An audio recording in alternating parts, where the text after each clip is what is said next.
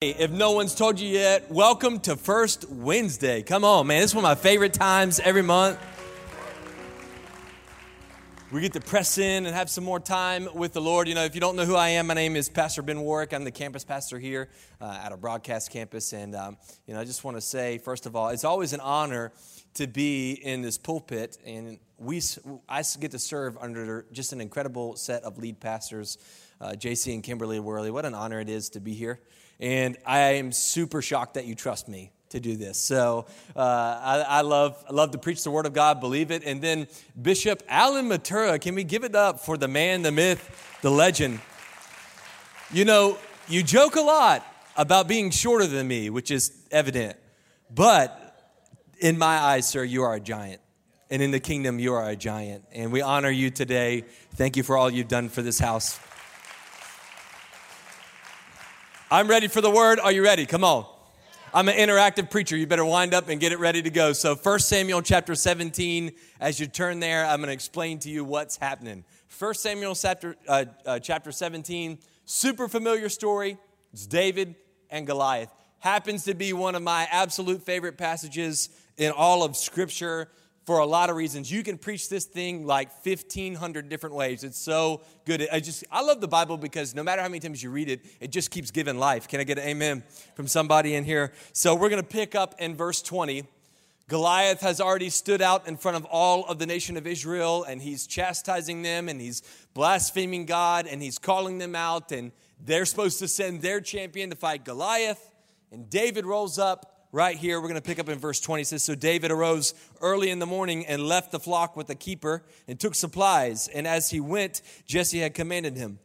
And he came to the circle of the camp of the army, was going out in the battle array, shouting the war cry. Israel and the Philistines drew up in a battle array, army against army. So they're on side against side.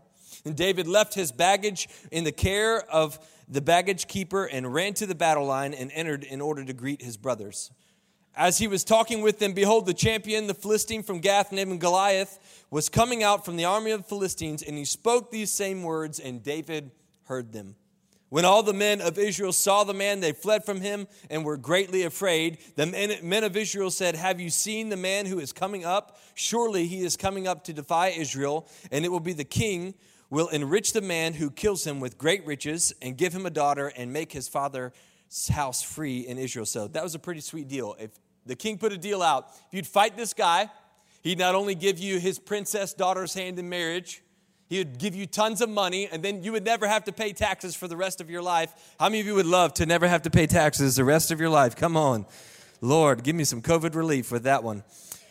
Verse uh, 26 says Then David spoke to the men who were standing by them, saying, What will be done to this man who kills this Philistine and takes away the, the reproach from Israel? For who is this uncircumcised Philistine that he should taunt the armies of the living God? The people answered him according to this word, saying, Thus it will be done for the man who kills him. Check this out. Now, Eliab, his oldest brother, heard when he spoke to the men, and Eliab's anger burned against David. And he said, Why have you come down? And with whom have you left those few sheep in the wilderness? I know your insolence, your wickedness of your heart, for you have come down in order to see the battle. That's just like an older brother who's always a straight bully. But David said, What have I done to you? Was it not was it not just a question? Then he turned away to him another and said the same thing, and the people answered the same thing as before. I want to preach on this thought tonight, expecting the unexpected expecting the unexpected. How about I pray for you, you pray for me? Does that sound good tonight? Does that sound good tonight?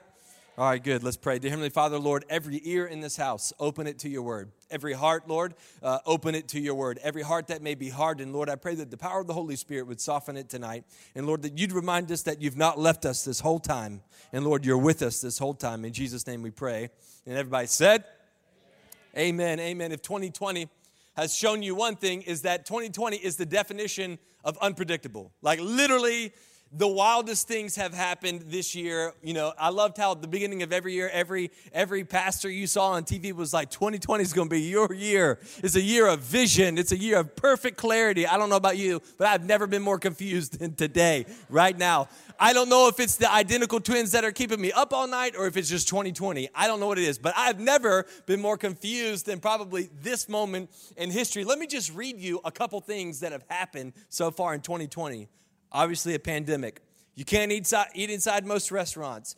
Everything moved to delivery. There was no March Madness. That one hurt my soul. I love basketball. We had a sandstorm in Georgia. I want to repeat that. There was a sandstorm that came across Georgia. We've had three hurricanes, an earthquake in North Carolina. Civil rights icons have passed away, and the church has moved online. Those are just a handful of things that happened in just these first 10 months of 2020. 2020, I don't know about you, has been super, super challenging. And 2020 has presented a lot of change, and change is a word that nobody likes to hear, right? Change causes you to move and to adjust, and we find ourselves ill prepared, I think, for the onslaught of 2020, the onslaught of changes that has happened in our life and in our culture. And maybe you're in here, and 2020 has not only brought change, but it's brought anxiety, it's brought difficulty, it's brought depression, it's brought sadness. Maybe 2020 for you has been heavier than most. I think 2020 has caused most Americans to wonder what is going to be next. Like, we don't even know. And throw an election in there on top of that. You know, I feel like the Lord is just stacking the deck right now. And so, I'm here to tell you that in spite all that change, in spite the depression you may be fighting, in spite the challenges that may come up, God has never not been in control at any point in time. That none of this has shocked God. None of your situation has scared him, surprised him, or moved him to run in fear. God is still God. He's still on the throne. He's still in control. The question is can you trust the one who's still in control? Or do you have control? Do you want control? So I'm going to give you three truths about the unexpected, okay? Three truths. Write this down. First one hey, surprises, they're going to happen. Surprises are going to happen. For a lot of the type A planners in the room, the word surprise should be a cuss word. Like it's like, please do not bring abrupt change in my life. It's got to be here, here, here. We're, we're, if we're going to start at seven, we're going to start at seven, not 701 and not 659. It's got to be right there along that line. Anybody like you, like it has to be in a specific order. A couple of you are honest and brave enough to admit you have a problem. Thank you. But change, man, change, a disruption in our life, a surprise, that for some is spells disaster. But what I love about David, and, and if you look back at this story, is David, he had one original purpose, okay? He had one job. His dad said, Bring the bread, you know, bring the cheese, make a grilled cheese, bring it to your brothers, drop it off with them, and check in on how they're doing to come home back. And so David gets there, and all of a sudden, he sees that there's something terribly wrong with the battle. Apparently, these guys have been standing face to face for 40 days, and no one's done a thing. And David is curious about what happened. David did not know that in that moment when he dropped the bread and cheese off, he didn't just drop the bread and cheese off, but when he turned to walk towards the battlefield, he walked into his destiny and the plan that God has for his life. And many of us, we don't respond like David, though, right? We walk up into a surprise scene. We walk up into uh, the unexpected change in our life, or maybe it's an unexpected illness or an unexpected job loss. We walk into that change and we respond a lot like another Old Testament character named Jeremiah.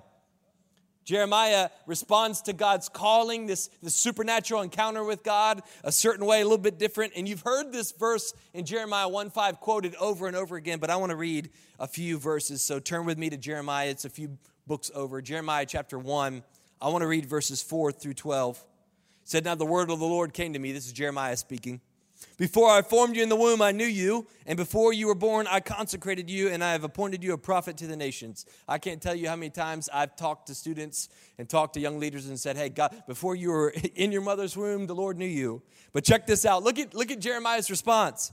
Then he said, Alas, Lord God, behold, I don't even know how to speak, and man, I am young he instantly gives God an excuse on why he cannot accept this unexpected call, this unexpected command, this unexpected holy anointing that God's trying to put on his life to bless him. Verse 7 says, But the Lord said to me, Don't say I am youth, because everywhere I send you, you shall go, and I will command you, and you will speak. Don't be afraid of them, for I am with you to deliver you, declares the Lord. Then the Lord stretched out his hand, touched my mouth, and the Lord said to me, Behold, I have put my words in your mouth. See, I have appointed you this day over the nations and over the kingdoms, to pluck up, to break down, to destroy, to overthrow, to build, and to plant. And the word of the Lord came to me, saying, What do you see, Jeremiah? And I said, I see a rod of an almond tree.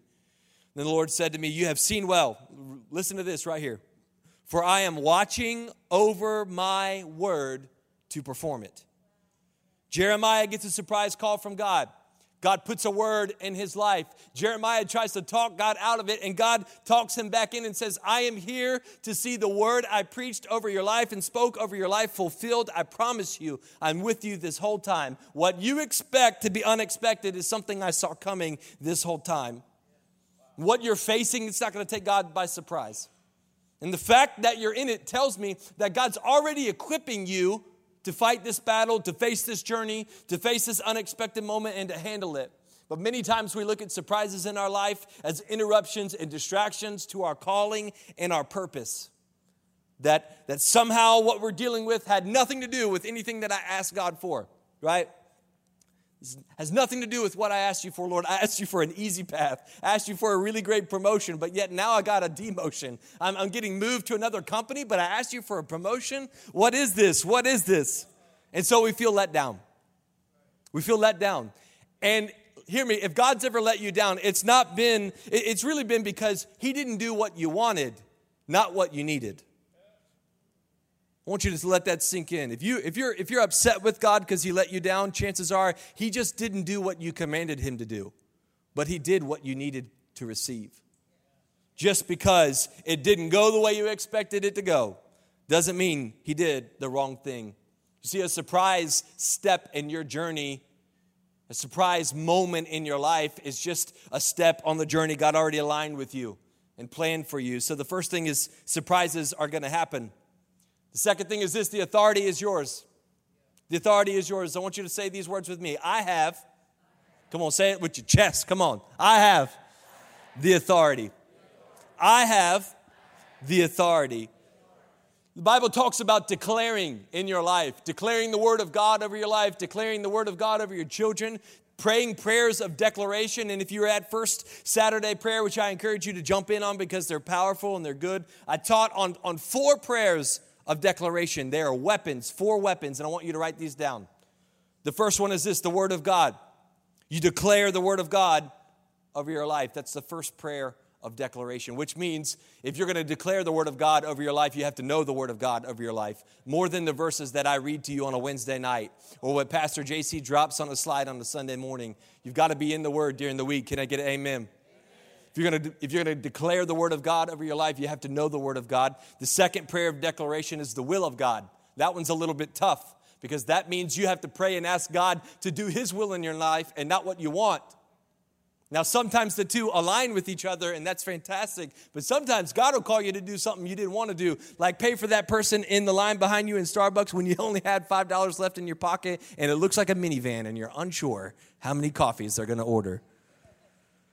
The third prayer of declaration is the blood of Jesus. You had the power in the blood. There is power in the cleansing power in the blood that Jesus shed on the cross. And we just took communion, and that juice represented the blood that Jesus shed for you and for me because we could not have a second chance at life if Jesus did not give his life for you and for me. And then the fourth prayer is the prayer I want to preach on, I want to talk on tonight, and that's this the name of Jesus. You pray the name of Jesus. You know, I had the honor of preaching at a Jamaican church in the Bronx. And let me tell you something if you can't preach at a Jamaican church in the Bronx, you can't preach, okay? Like, they will gas you up and you will feel like a champion. And you probably preached the worst message you ever preached. But I remember going, uh, I am a type of person that arrives early, always. Got to be there early. I arrived early, and uh, I did not know in Jamaican culture that early is, is on time and early is too early. And so I arrived, and, and there was only one set of people in the room, and it was the usher team. And if you've ever been to a Jamaican church, I mean, they had white gloves. I mean, she was pressed. It was a youth conference, but this, this church mother was pressed, ready to go. Hat, whole nine yards, white gloves. I walked in the back door and she said, Sir, stop. And I said, Hi, I'm, you know, hi, I'm here early. And I was like, I, I just gonna find a place to sit. She said, Sir, parents and adults are sitting on the back row tonight. And I said, Okay, um, actually, I think I'm supposed to. She said, Sir, parents and adults sit on the, and they had every other row blocked off, so it wasn't like I could sneak around her and just cross over the cord. And I was like, you know, my name is, is, is Pastor Ben, and I'm speaking. And, and, I didn't even get I'm speaking out, but she said, Sir, this is not up for discussion. You need to sit right here, please. Thank you. White glove and all. And, and at that point in time, you're like, Yes, ma'am, I will. I will do that right now. So the room, the room begins to fill up. Worship begins to start. She's standing guard by me because I think she thinks I'm going to take a I'm going to take a run for the front. Like I'm going to break loose. I'm going to break the rules. So she's standing on guard, white glove and all, and I see her out the corner of her eye just watching. And all of a sudden, the uh, state youth director for New York comes in and he walks in and he goes, Pastor Ben, what are you doing back here? And I was like, well, you know, looking at the woman like, well, I was not allowed to go to the front, which would make sense. And you could tell, he said, who put you back here? And she was like, not me, that's for sure. like, I, I didn't know he was the pastor. Come on, you know. You see, I shared my name, but my name meant nothing. She knew nothing about the things that I did or even the purpose that I was in there. But let me tell you what, when you use the name of Jesus, come on, somebody. When you use the name of Jesus, that means you bring to the table a name of a man who, hear this out, has walked on water, he woke up from a nap and called the waves. He waited three days to raise Lazarus to prove a point that he could do it.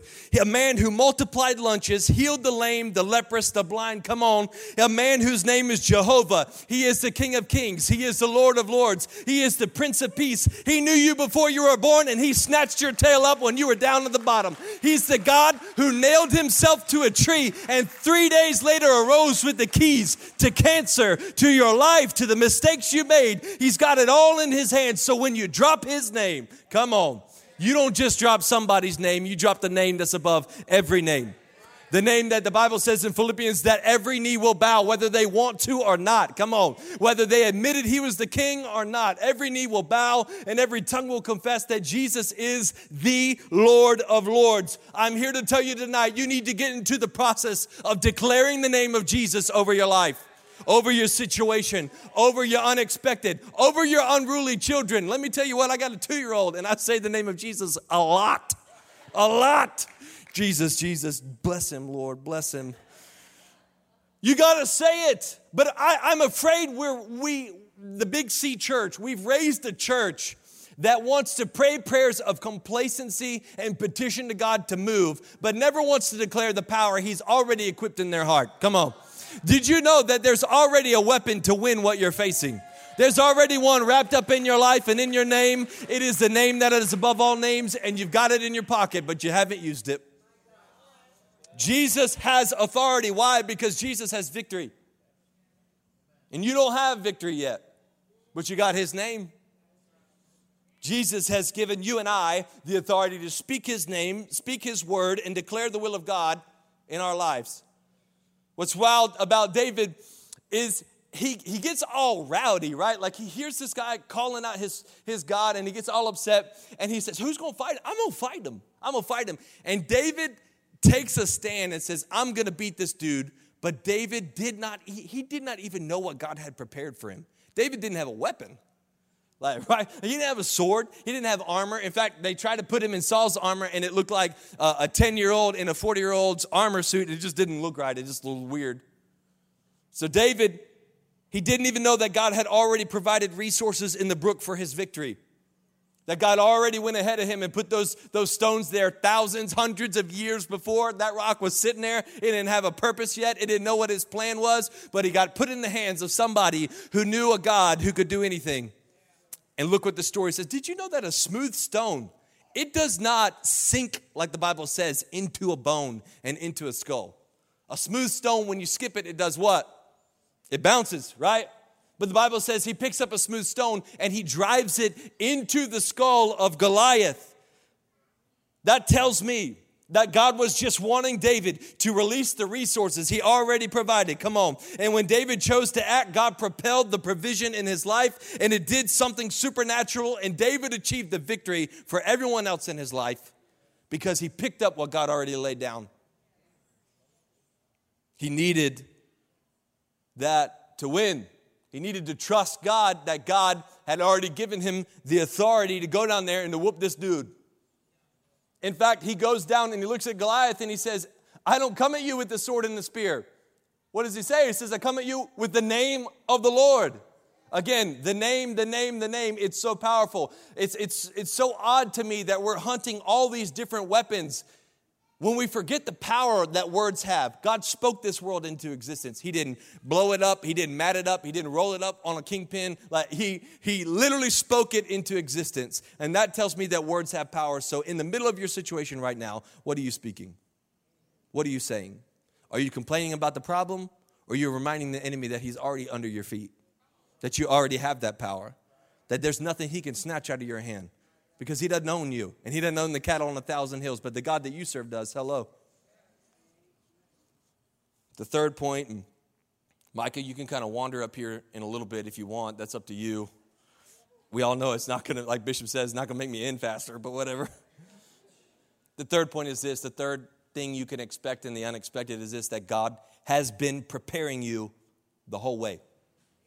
That God has been preparing you the whole way. I think there comes a point in time for every believer when you get in a moment in life, maybe it's a situation, um, and you realize, oh, that's why I went through what I went through. Right? Like, like you maybe you're stricken with some kind of sickness.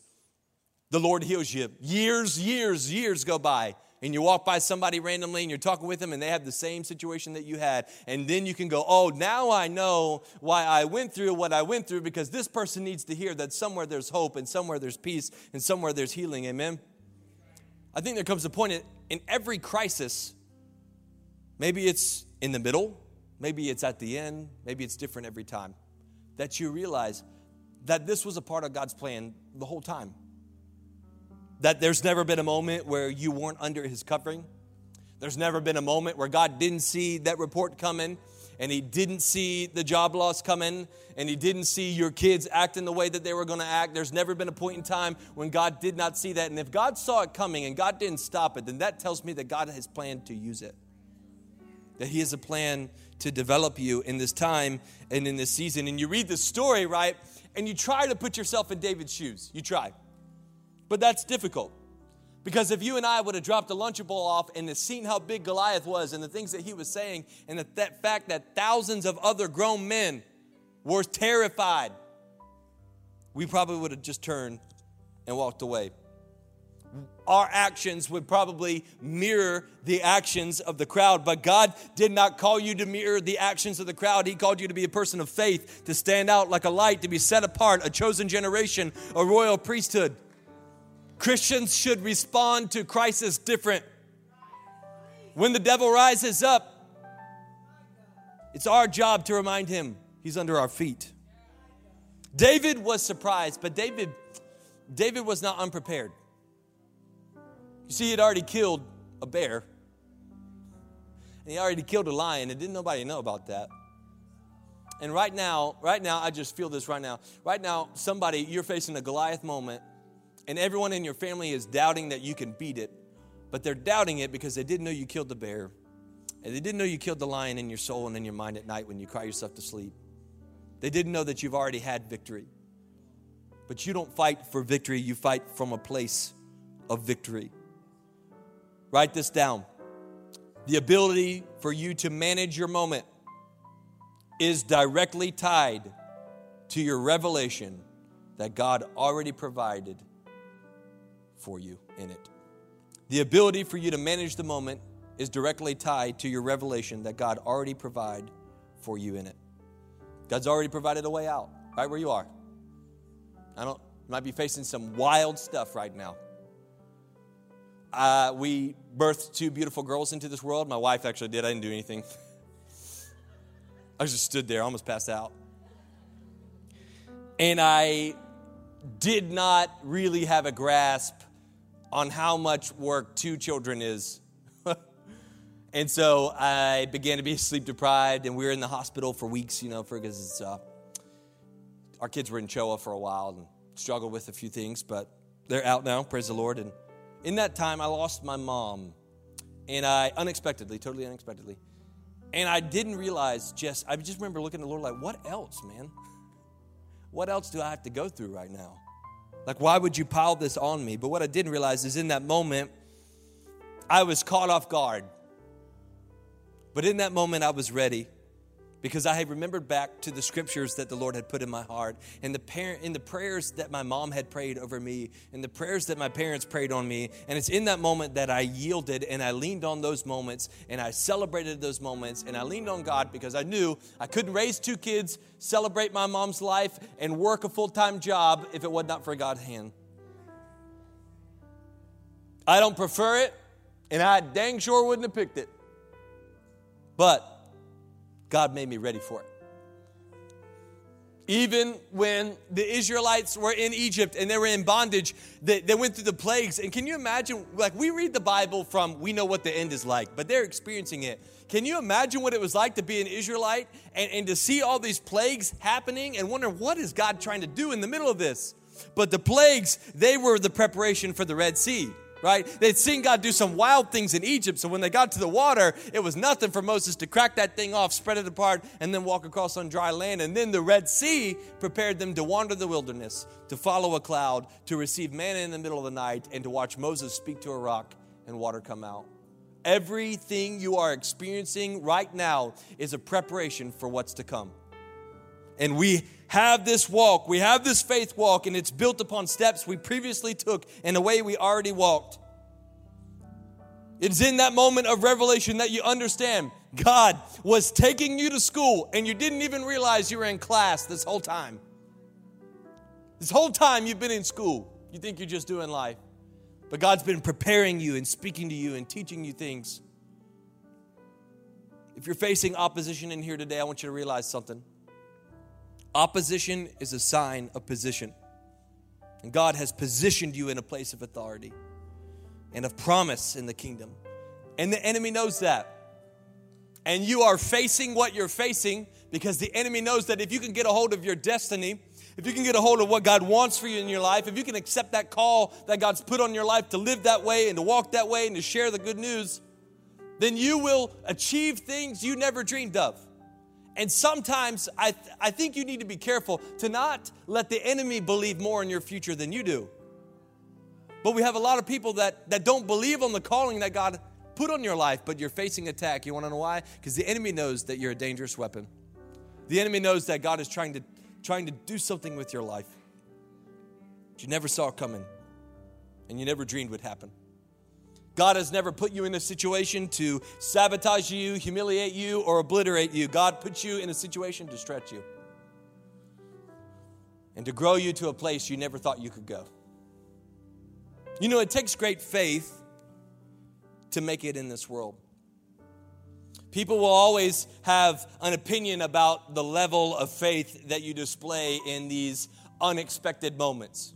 They'll question why you got that kind of faith. In fact, David's brothers were the same way. Like David comes in and he's like, I'll fight this dude. And then what does the Bible say? They chastise him. They rebuke him and they tell him, Go on back to those little sheep that you used to work. Like, get out of here. You're a little boy. This is what men do. And they made fun of him in that moment. But can I tell you what? You never should. You never address shade from trees that bear no fruit. And many of us are listening to the shade and the comments of people who've never produced anything in their life. And they're not connected to the vine, so they will never understand how much faith you really have. God has such a track record in my past and in your past that not having faith in Him is more of a delirious notion than having faith that He's going to show up. Not believing God is going to intervene is crazier than, than, than believing He's going to show up. God's done enough for me in my past already for me to know that whatever I face in life, can I get anybody that'll testify? Whatever I face in life, I can beat it. I am a warrior. I am an anointed man of God. I have seen, I have been to hell and back. I have seen uh, so many things, and I have no doubt I will see more things. But I know that this whole journey, that step by step, day by day, moment by moment, there is a God who's chasing me, who's running with me, who's holding me up when I cannot stand, and I will make it. And if I can make it, so can you. So can you. So I want to close just with this thought. In the middle of the surprise that you're in, are you wanting to back out and run away? Or do you want to stand and fight? Would you stand with me today?